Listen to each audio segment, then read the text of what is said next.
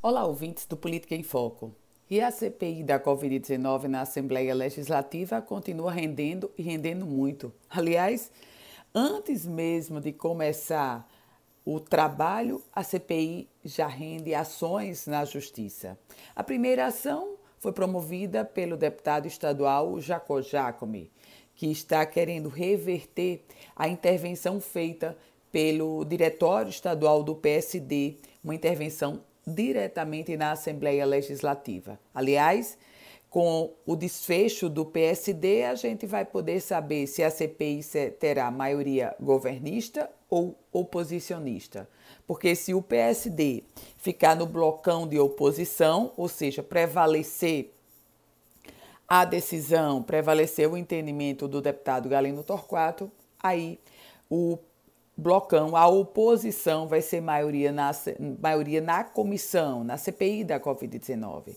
Se prevalecer o desejo de Jacó Jacome e Vivaldo Costa, que são do PSD e são governistas, aí a maioria na CPI da Covid-19 será governista.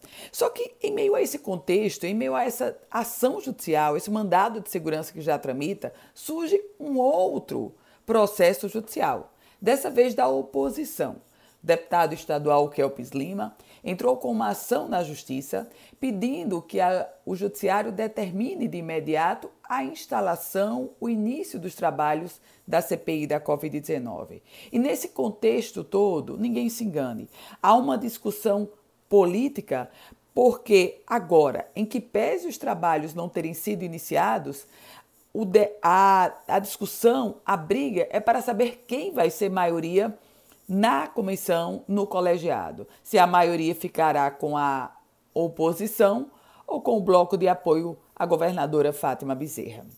Eu volto com outras informações aqui no Política em Foco com Ana Ruth Dantas.